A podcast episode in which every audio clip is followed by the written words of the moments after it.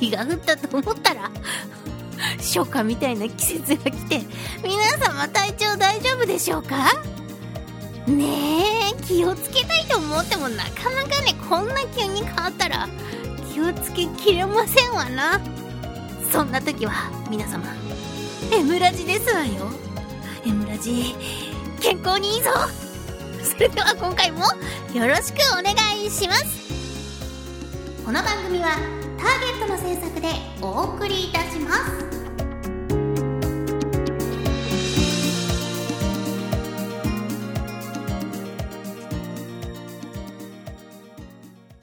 改めまして皆さんヘイホー田中真也です。エムラジは声優田中真也が日常で感じたことをリスナーさんを自分の愛しいお嫁さんとしながら、のんびり語っていくラジオです。こんにちはのご挨拶はヘイホーまたねのご挨拶はインナケッチでございます。さあ、そんなわけで、天候が行ったり来たり、私、偏頭痛がございまして、やっぱりね、気圧で変わるわけですよ。で、あの、最近は、あのーあれ飲んでるんですよね。気圧で、その偏頭痛が起きなくなるようなお薬。名前がお世話になってるのに名前が、ええー、あー、近くにカバンがない。カバンにいつも、あの、ちっちゃい、なんていうのか、キーホルダーポーチみたいのつけてて、そこに入れてるんですよ。小林製薬さん。ありがとう、小林製薬さん。それのおかげでだいぶ、あのーこう、頻度は低くなったし、あと、怒った時の状態も軽くなったんですけど、ひどいと。もう本当になんかあの、目の奥の方で、あの、ゾウさんがパーティーを行っているみたいな。パーリーパーリー、ドゥンドゥンドゥンドゥンドゥンドゥンドゥンドゥンみたいな。で、そこのゾウさんの、多分、あのーゾウさん使いの人ですよね。が、そのパーティーで、激しくゾウさんを操るための、あの、ムチとかを振るんですよ。ドゥンドゥンドゥンドゥンプ、シーンドゥンドゥン、プシーンドゥンドゥン、プシーン今笑い事だけど、本当その、もう、偏頭痛の一番ひどいやつが行われると、もう本当それ以外考え、痛みしか考えられなくて、その痛みを分析すると、ドゥンドゥン、ドゥンドゥンパシーン、ドゥンドゥンパシーン、テクテクパシーンみたいになるわけですよ。で、多分、本当に多分脳がね、やられてるんだよね。あんまりにも痛いと吐き気とかめまいとかもして、で、それが収まった後も、影響が残ってるのか、ちょっとね、言葉が出づらくなるの。うわーと思って。これ一応ね、ちゃんと病、病院行ってみてもらったら、まあ、偏頭痛ですね、と。水分をいっぱいとって、ビタミンをちゃんととって、体を温かくして、そういう時は暗いとこで休んでくださいと。基本的に健康的な生活が 一番の近道ですと言われてるわけですね。その通りです。水分、水分大切なんで、あ、あー、そうだ、今日の水分をね、ご紹介いたしますね。今日の水分。エナドリでございます。また体にあまり良くなさそうなもの。いいんだ。いいんだ。好きなんだ。よし、今日これはここで開けますよ。ふん、聞こえるかな。いいですね、いいですね。うん。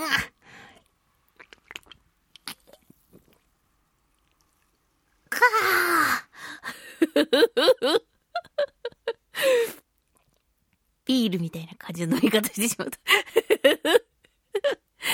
ポイントは、通常であれば、この炭酸の飲料は、収録現場に持ってきてはいけません。はい。これで、えっ、と、何が入ってんだっけな。アルギニン、カフェイン。わー、元気になっちゃう。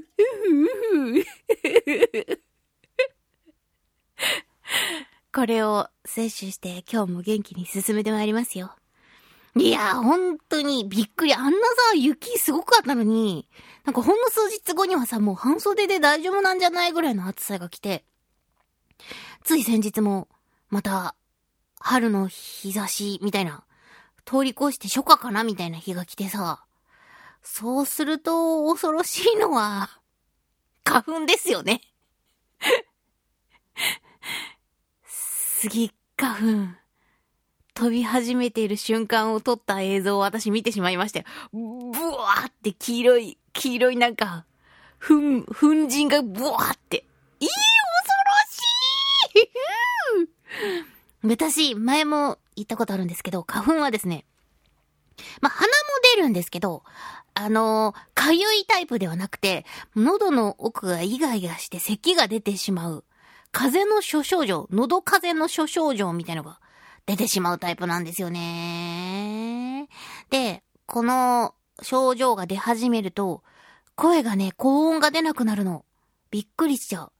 本当にね、喉が炎症でやられてしまった時、風邪でね、喉が炎症でやられちゃって、声が出なくなって、ちょっとガサガサする時みたいな、そういう症状になっちゃって、まあ、収録に影響するからさ、あのー、花粉があの、影響がこう、はっきりとみんな花粉症になる前、なんていうのかな。危ないなっていう、事前にね、飲むわけですよ。そろそろ来そうみたいな。そうすると、全く症状が出始めてから飲むよりは、軽、軽、軽微な症状で済むんですけれども、それでもね、やっぱり、一気に増えたな、みたいな日は、やっぱイガイガするわけ。あーって。うがいを何度も何度もしても、ああ、改善されないみたいな。うん、えへへへっていう。それでも、まあ、お薬を飲むとね、その高音が全く出なくてヒューヒューしちゃうみたいなのは、収まるからいいんですけれども、まあね、最後根本まで解決、絶対症状が出ないみたいにはならないところが辛いとこだよな。そして、私みたいに、その喉のいがらっぽさとか、そういう咳が出ちゃうみたいな人も、もちろん辛いと思うんですけど、目とはお花がぐちゅぐちゅになって、かゆいかゆいっていうタイプの、あの、一般的なあの、花粉症の症状の人とかを街中で見かけると、うー、かわいそう、大変ってなる。私、あの、そう、その症状は、ハウスダストでなるんです。ハウスダストで。あのね、正確に言うと、埃っぽいからなるっていうよりは、合わない埃かな。お掃除一生懸命してるよっていうお友達のお家とかでも、稀にね、やっぱりな、なっちゃうんだよね。合わない埃があるんだと思うんだよな。かといって、なんかその、私のお家で ズボラで、全然掃除してなくて埃溜まってんな、みたいな時は全然反応出なかったりするかも 埃の量ってよりは合わない埃があんだと思うんだよね。でもそのお友達のうちで合わない、綺麗にしてるお家なのに合わないと、もう、えー、目が涙が出てきて前が見ないよ。早く出てくるよ、自分ばば、みたいな。そういう感じになるお家があって、申し訳ないなと思って、決して汚いわけじゃないのに申し訳ないなと思いながら。なんかごめんねって謝られちゃって、こっちこそごめんって言って全然滞在できずに、一度外出て、喫茶店とかでお話しして帰るみたいなね。そういうこともありましたけれども。まあ、花粉症の人、この間のその初夏の日に見かけたんですよ。ああ、かわいそうわかるよ、わかるよ、と思いながら。そう、なんかね、おじいちゃんだったんだけど、もうね、目がね、開いてないの。ぐぎゅぎゅぎゅってなってて。お花も真っ赤になっててね。で、ポケットティッシュ出しながら、道端でチーンってして、うぎゅぎゅぎゅぎゅ。今洗いたいですよねってなる。そして、自分の時は辛そうに話すのに、人の、人の辛そうなのを私、この、なんか喜ばしい感じで喋っていて、わし性格悪いぞ。いや、なんかね、辛そうな人見ると共感が、あ、わかるって分かったことが嬉しいのと、あと、ほんのちょっぴりだけ、かわいそうなのは可愛いなって。お花噛んでるおじいちゃん可愛いいなって思ってしまった。あ、この話、追求すると闇が深そうだからやめとこう。楽しい話をしなければ。あ、そうそう行ってまいりましたわ、皆様ゴールデンカムイゴールデンカムイ見てまいりました。まずは一言いいですか？面白かった。面白かった。やったー！勝ったぞ！何に勝ったかわかんないけど、面白かった。ね？もう以上面白かったね。原作大好きな田中からしても、大正解大正解ですよ。勝ちましたわ。皆さん皆さん見に行ってください。今すぐ、あ、で、あとすごいなと思ったのは、あのー、原作を全く知らない方と、たまたま、あの、タイミングがあって見に行くことになったんですよ。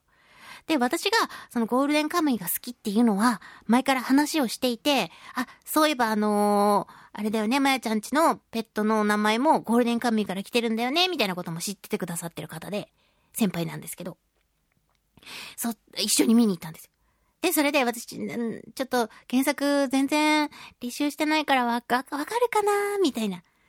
で、でも一緒に行ってくださって。で、そしたら、すっごい面白かったってその方もおっしゃってて。そうなの。原作知らなくても、めっちゃめちゃ映画として本当に面白かった。そして原作へのリスペクトがすごい。いや、よかったわー。具体的な話今何もしてない。いや、これはでもね、見ずに見てほしい。あ、見ずにっていうかその、えー、っと、なんていうの？あの、ネタバレを知らずに見てほしいなって、むしろここまで。いや、ちょっとさ、原作知らないと面白、楽しめないなってやつは、ちょっとだけ漫画読んでから、何巻まで漫画読んでから見に行きなよとかさ、そういうの思ったりするやつもあんだけど、ゴールデンカムイに関しては、何も見ずに見に行って大丈夫ですっていう。そして、映画があまりにもそのオリジナリティ溢れて面白かったりすると、あの、まあ、原作と印象違うかな。映画は面白かったけど原作はって人多いかもしれないなとか、なったりする映画も多いけど、いや、これは本当に、映画から入った方でも、きっちり映画を楽しんだ上で原作も面白いぞっていう、そういう作品だった。だから、ちゃんとリスペクトがあって、でも、きちんと映画としてって、しても、作品のクオリティがとんでもなくて、素晴らしい作品でした。多分ね、あの、続くんですよ。今回のやつだけじゃなくて、南部作、はっきりとどこにも何部作みたいなの出てなかったし、したし、映画の最後に続くみたいなのもなかったんだけど、映画の終わりがね、ちゃんと物語の次が感じさせるような終わり方で、てかこれで続きがなかったらおかしいでしょみたいな感じなの。まだまだ漫画から原作からすると、あの、触りの部分だったので、映画は。次もこの面白さが味わえるぞっていう期待でワクワクしまして。ぜひともね、皆さんに劇場に足に、足を運んでいただきたいなと。なんかね、音響もすごく良くて、映画館で見たらいいなって思うよ、わし。最初ね、実はね、私ゴールデンカムイの実写が実はちょっとだけ不安だったの。ちょっとってか、割と不安だった。いや、だっでさ、原作がそのシリアスな部分、ちょっとグロテスクだったり怖い部分と、あとはそのコミカルな部分との差がすごいし、なんかね、ちゃんとちょっとリアル寄りなキャラクターを作ってるんだけど、突出してしまってるせいか、うーん、まあ、キャラクターが強い、強い、これを映画化するときに、難しいんじゃないと。ギャグすぎちゃうんじゃないと。でも、めっちゃ面白いんだよ。笑える作品なんだけど、ギャグ作品かって言ってそんなことないわけよ。すごいとんでもないバランスで作られている作品なので、これを映画化するの難しいし、役者さんたちどうかなっていうのと、あとその、主人公がですね、杉本っていう、その、日露戦争帰りの元兵隊さんの男の人と、あとは、アシリパちゃんっていう、アイヌの少女の二人のお話なのよ。が、まあ、あの、その、いろいろなね、あの、周りの、こう、物事を、こう、追っかけていく。ゴールデンラッシュ、金塊を求めて、その犯罪者たちの中にある噂とか、そういうのとかをかいくぐったりとかしながら、その北海道の大自然の中で、料理を食べていくっていう謎解きものだし、ちょっとなんていうのかな、ホラー要素もあったりとか、アクション要素もあるんだけど、ご飯ものなんだよな。なんて言えばいいのかわからない。難しい説明が難しい。そう、ご飯が美味しそうなんです。最初の方は、漫画の最初の方はアクションものっていうよりも、料理物なんでは？っていうぐらい、しょっちゅう美味しそうにね、あの不思議な 素材、リスちゃんとかを食べているわけですよ。っていう作品で、一言で言うの難しいんですけども、そんなね、作品、少女が出て、アシリパちゃんっていう女の子が出てくるわけよ。で、基本的には女の登場人物が少なくて、男性ばっかりなんですよ。で、その男性のナチュラルな下ネタというか、あのー、まあ、なんだろうね。体育会系のノリっていうのかな。そういうのの中に少女がいる面白さみたいなやつがあって、それでね、そのアシリパちゃんのキャスティングがすごい難しいんだろうなって思ってたわけよ。すごく微妙な、微妙なね、小学校高学年か中学校の低学年みたいなぐらいの年齢の女の子だからさ、難しいと思ってて。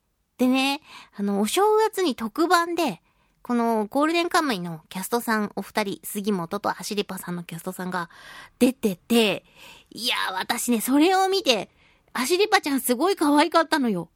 可愛かったんだけど、お姉さんだったの。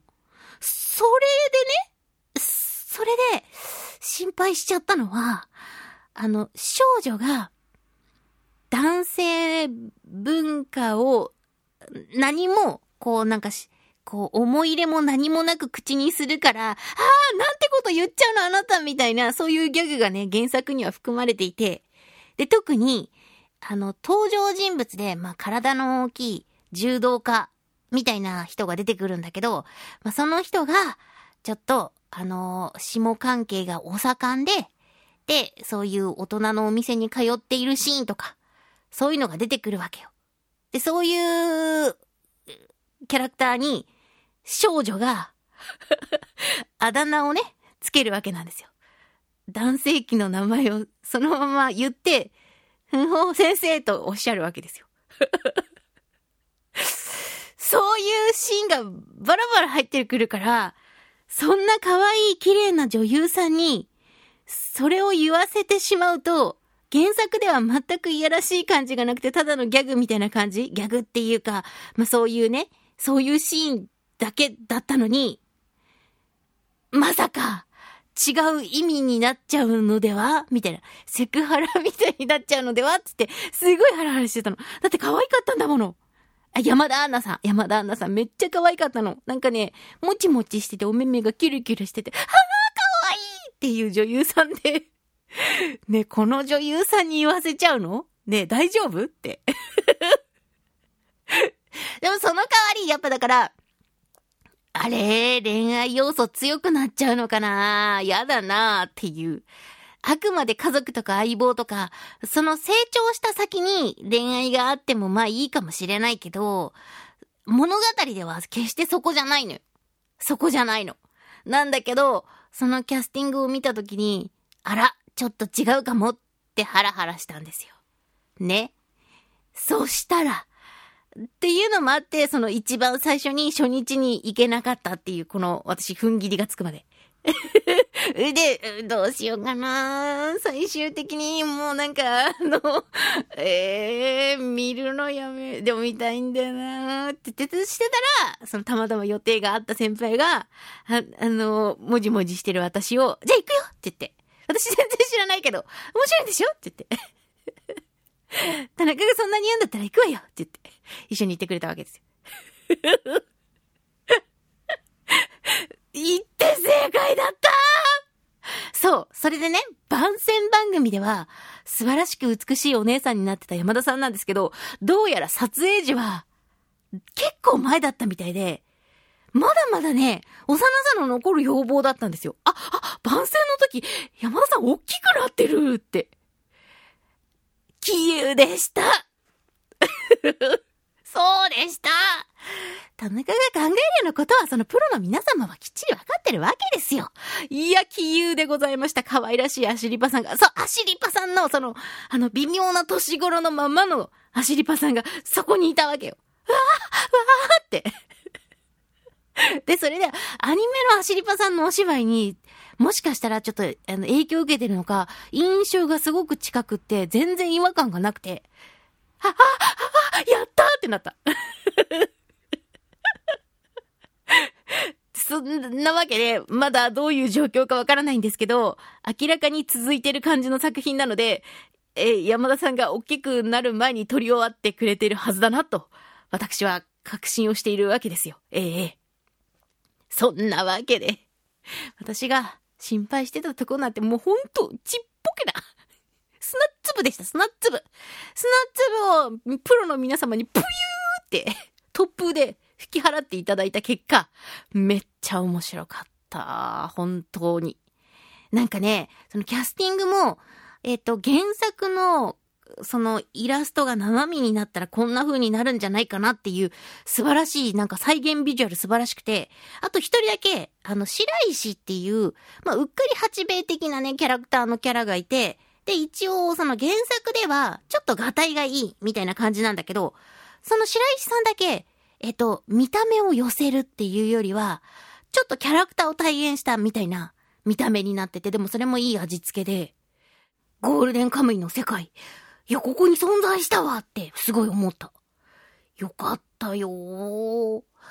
あのー、原作よりそのギャグがちょっと少なめな分、でもこのギャグは省いちゃいけないってギャグ、ギャグはしっかり入ってて、そこで薬とできていて、そう、モフィンさんも言ってくれた通り、うちのおそまが、名付けのね、元になったおそまのおそまたる、おそまのシーンも、ちゃんと入っていて、うんちってはっきりと連呼するのはいけないけど、おそまだったらね。言えるぞ。ふぅ。ほんとよかったのよよかったとともに安心したとともに。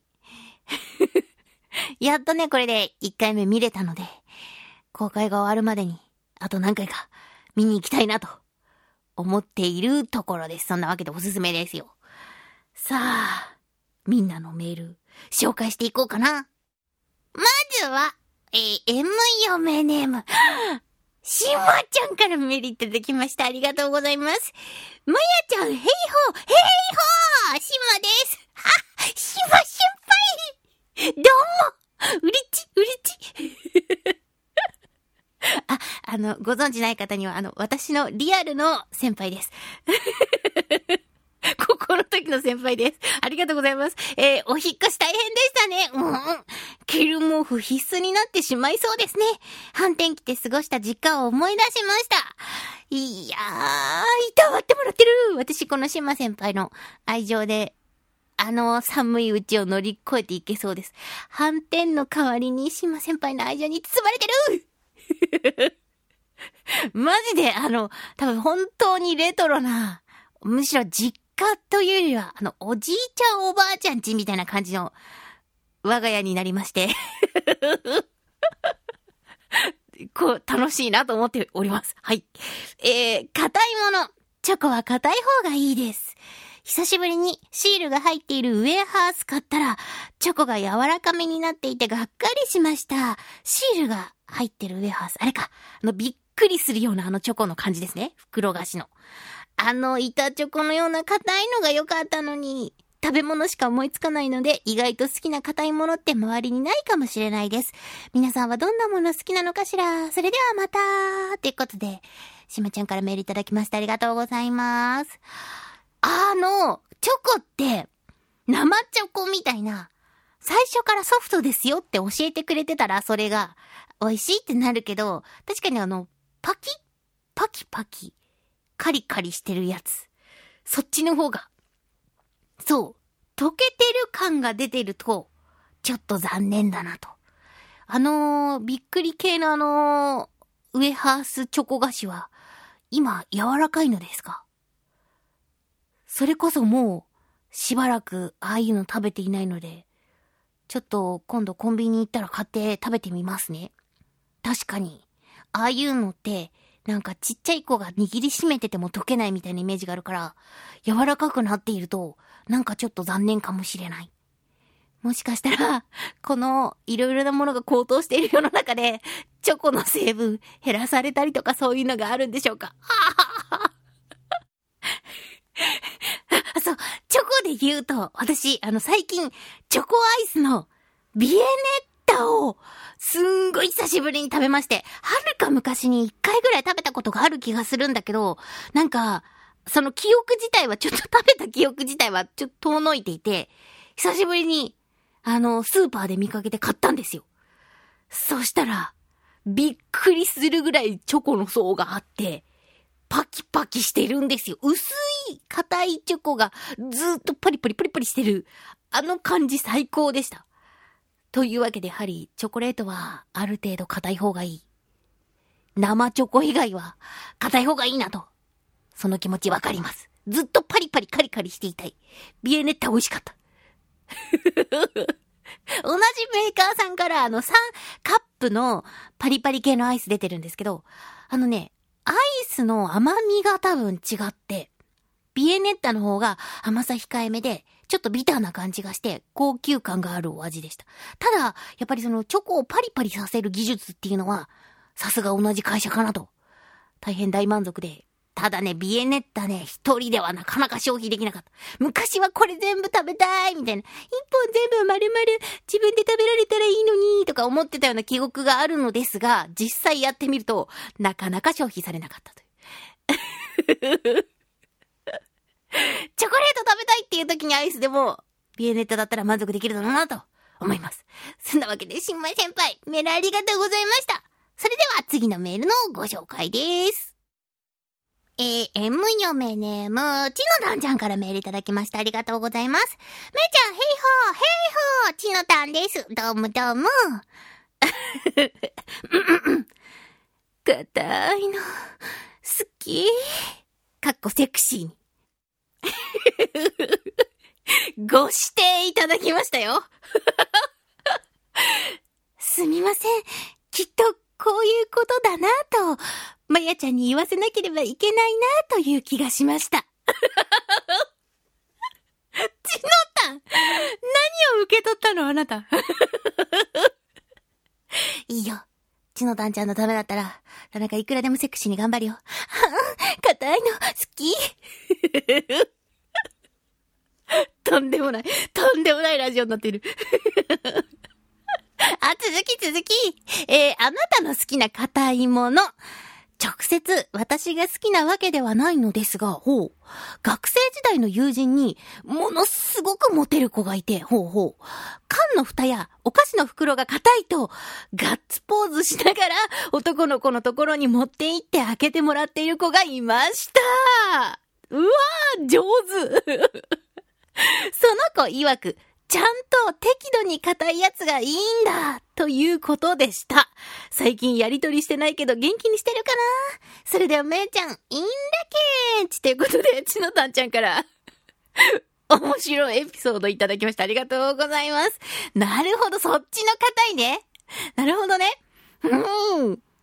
確かに、あのー、可愛いもんね。やっぱりね。あの、あか、あ、開かないね、ちょっと手伝って、みたいな。仕方ないなって言って、ちょっと男の子をニヤニヤしながら、もうお前はさ、みたいな、俺がいないとダメなんだろうパカッパリメキョしかも、これ誰でも開くだろうみたいな、かお混沌だったはずじゃなくて、結構男の子は男の子で、うん、うん、みたいな。3回ぐらい、あああって頑張った結果開いたみたいな、よし、やってやったぞみたいな、そのね、ニュアンスが出るやつがいいんだろうね。リアルでね。ねお友達上手すぎない？しかもさ、この子は大変クレバーで、女の子からも感じがいい子ですよ。ちゃんとその、よしっていうガッツポーズ見せてくれるわけでしょ？そういう子はさ、男の子誰も彼もにそういう顔するんじゃなくて、本当に自分のことを守ってほしいとか、この子と多分仲良くなりたいって思うところに狙いを定めて言ってるんだと思うのよ。それは技術よ、技術。素晴らしい。そしたらさ、その男の子もさ、この子俺のことだけ頼ってくれるって言って嬉しくなっちゃうし、あのこのあ、あかなそうにしてる仕草とか見ると、ちょっとそわそわして、俺の出番から みたいな。上手じゃないねえっていう感じ。そしたらそれをさ、眺めて見てる女の子たちも、頑張れよしみたいな。なんだったら、自分の方に開かない奴が来たら、これこの子の、この子に渡してあげなきゃ、みたいな。ね、これ開かないよ開かないよって言って。本当？開かない？よしみたいな感じで、男の子のとこに、ね、これ開かないって言ってや、やりに行くわけよ。上手いいね。確かにこれは適度に硬いやつが好きだわ。面白い。私の周り、全然そういうタイプがいなかったから、いや、これはね、私そのお友達好きになっちゃう。ちなみに、田中はですね、あの、絶対自分で開けたいマンなので開かない瓶とか、あの、真空だから確かに開かないじゃないですか。ね瓶ズ、あの、あの缶の蓋。くるって回すタイプのやつ。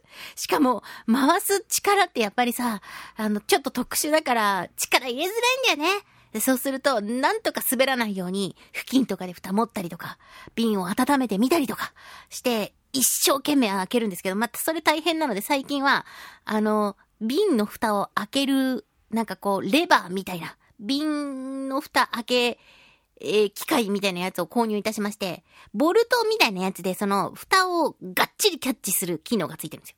で、その上で、その力がかかりやすい方向にレバーをクイってすると、スルーパカって開くっていうやつね、買ってしまったので、全然一人で大丈夫なんですけど、何しろな、それ、あ、開かないなってやつは、私、開かないなってやつを、カバンに入れて、現場に持ってって エンジニアさんとかに開けてもらって、可愛がってもらいますわ。もう田中ちゃん仕方ないなーって言って。大変今ここで言っちゃったから、聞いてくださっているエンジニアさんには通用しない いや、面白いね。面白いエピソードありがとうございました。ちのたんちゃんはその作戦使ってないのかな？もし、これをね、思い出したことによって作戦使ってみたら、ちょっと、その結果を報告いただければ嬉しいです。ちのたんちゃんメールありがとうございました。それでは、次のメールのご紹介です。えー、M 嫁ネーム、モフィンちゃんからメールいただきました。ありがとうございます。マヤさん、ヘイホーヘイホーモフィンです。どうもどうも。あなたの好きな硬いものと言って思いついたのは、フランスパンです。おお。ガーリックバターを塗ってるガーリックフランスとか、見つけたらつい買ってしまいます。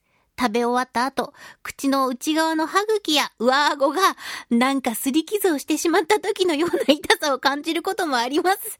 でも、やめられまへん。わかる。硬いパンって口傷つくよね。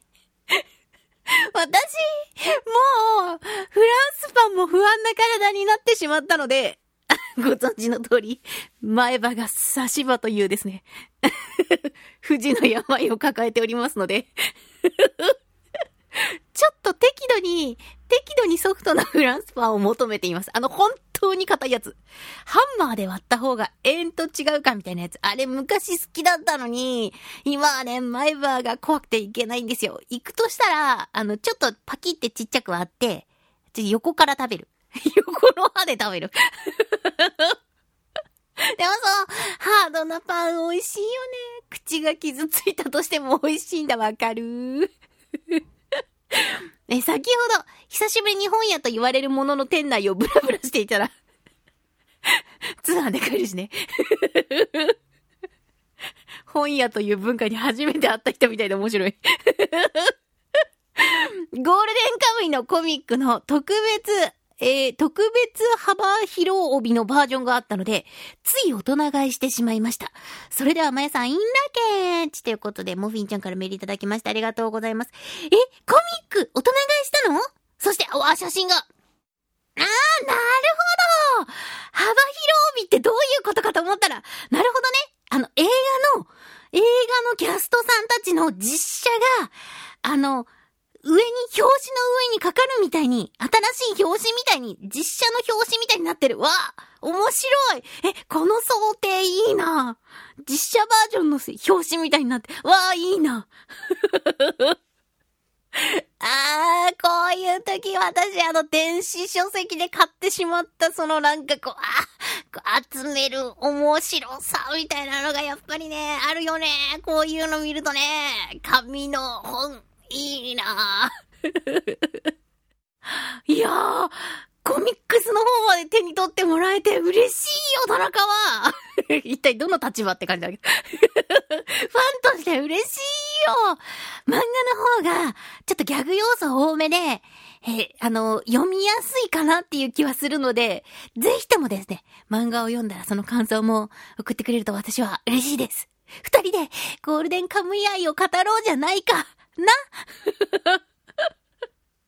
そう、おそばのシーンとかは漫画の方がね、すごいね、ピックアップされてて面白いかもしれない。うわー、嬉しい もひんちゃんメールありがとうございました。さあ、それでは次のメールのご紹介です。えー、M 嫁ネーム、博多ラーメンで固めって、下から数えた方が早い硬さなの、不思議だよね、嫁ネーム、金山ちゃんからメールいただきました。ありがとうございます。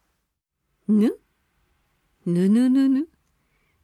あ、あ、これはあれか。博多ラーメンで、固めって頼んでも、大して硬くないやつが出てくるぞっていう話か。あ、なるほどね。それはわかるかも。だってあの、本当に硬いやつ？なんだっけ？あの、粉落としだっけ？お湯にさ、さっとつけただけみたいな。お湯くぐらしただけみたいなやつあるんでしょ？生じゃんみたいな。生の小麦粉をお食べになっているじゃんっていうやつとか、そういうのが本場の博多ラーメン好きの中では、2なんじゃろ？わしさ、そうすると2の人から嫌がられるかもしれない。ラーメンどっちかっていうとさ、なんかもちもちやわやわの麺が好きで、ま、やわやわっていうかプリみたいな、プリもちみたいなのが好きで、細麺より太麺派なのよね。だから、あんまりその本場の細い麺の博多ラーメンって、そんなにちゃ、ちょ、挑戦してないというか、あんまり食べてなくて、頼んだ時も、あの、普通とかを頼んでしまう。柔らかいやつは、なんかやっぱりその、博多ラーメンは硬いやつが、一応、おすすめだみたいなのを知ってるから、柔らかいやつ。しかも柔らかいやつもさ、なんか、ただ柔らかいじゃなくてなんかね、なんかすごいね、腰がないみたいな。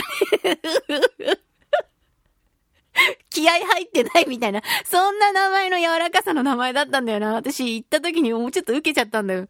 で、それを、そ の店内で、もうみんなコラ落とし、みたいな、すごい、かた、硬い、ただの硬いじゃなくて、なんとか硬、みたいな、そういうのを頼んでる店内で、え、そんな気合がない柔らかさみたいなやつ頼む勇気がなくて普通ってお願いして、普通を食べて、いや、普通はそれなりに硬かったんだよ。普通も硬かった。なんかアルデンテみたいだったよ。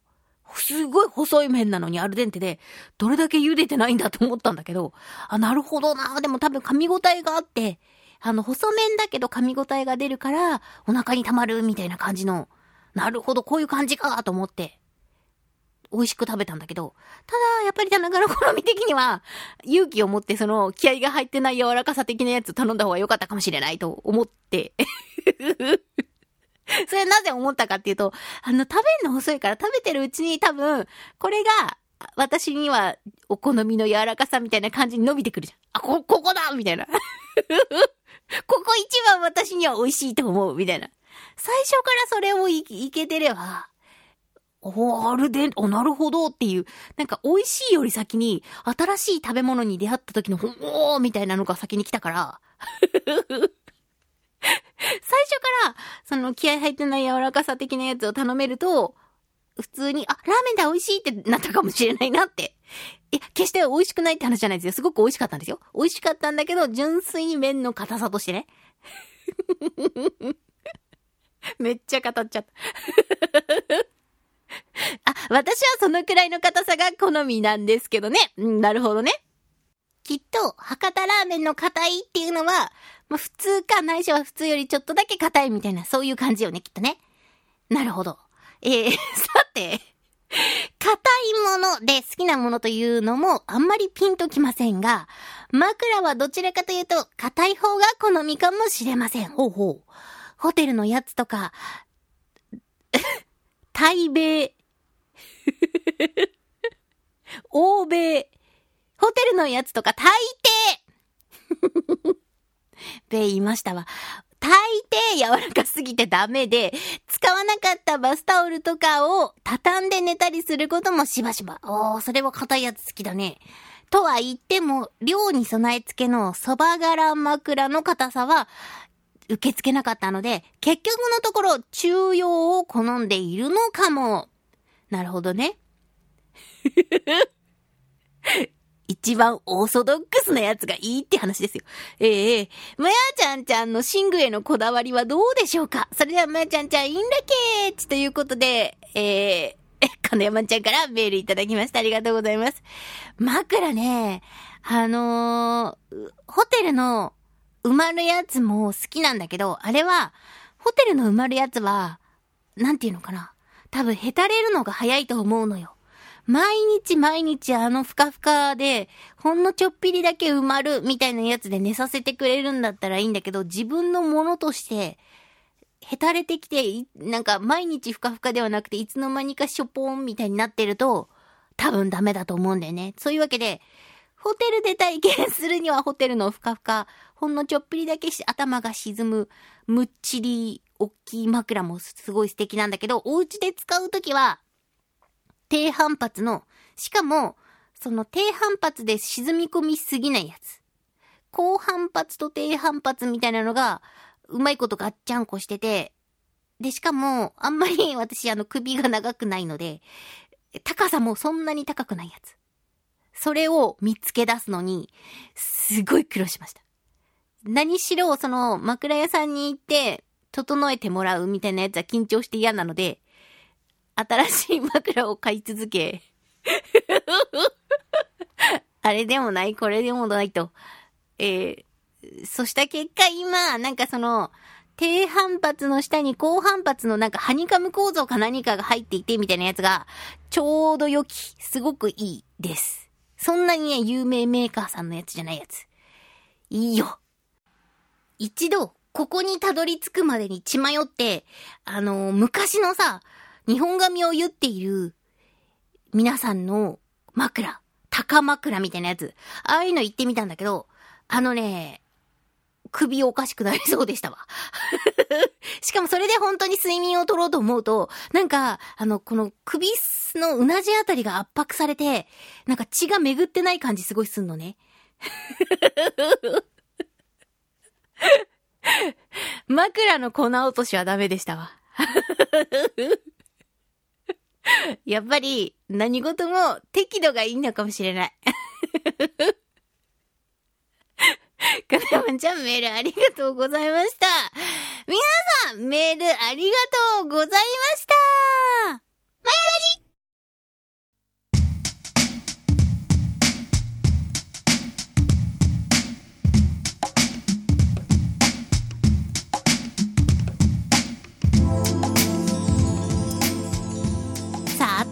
にエンディングトークのコーナーでございます。いきますわよ。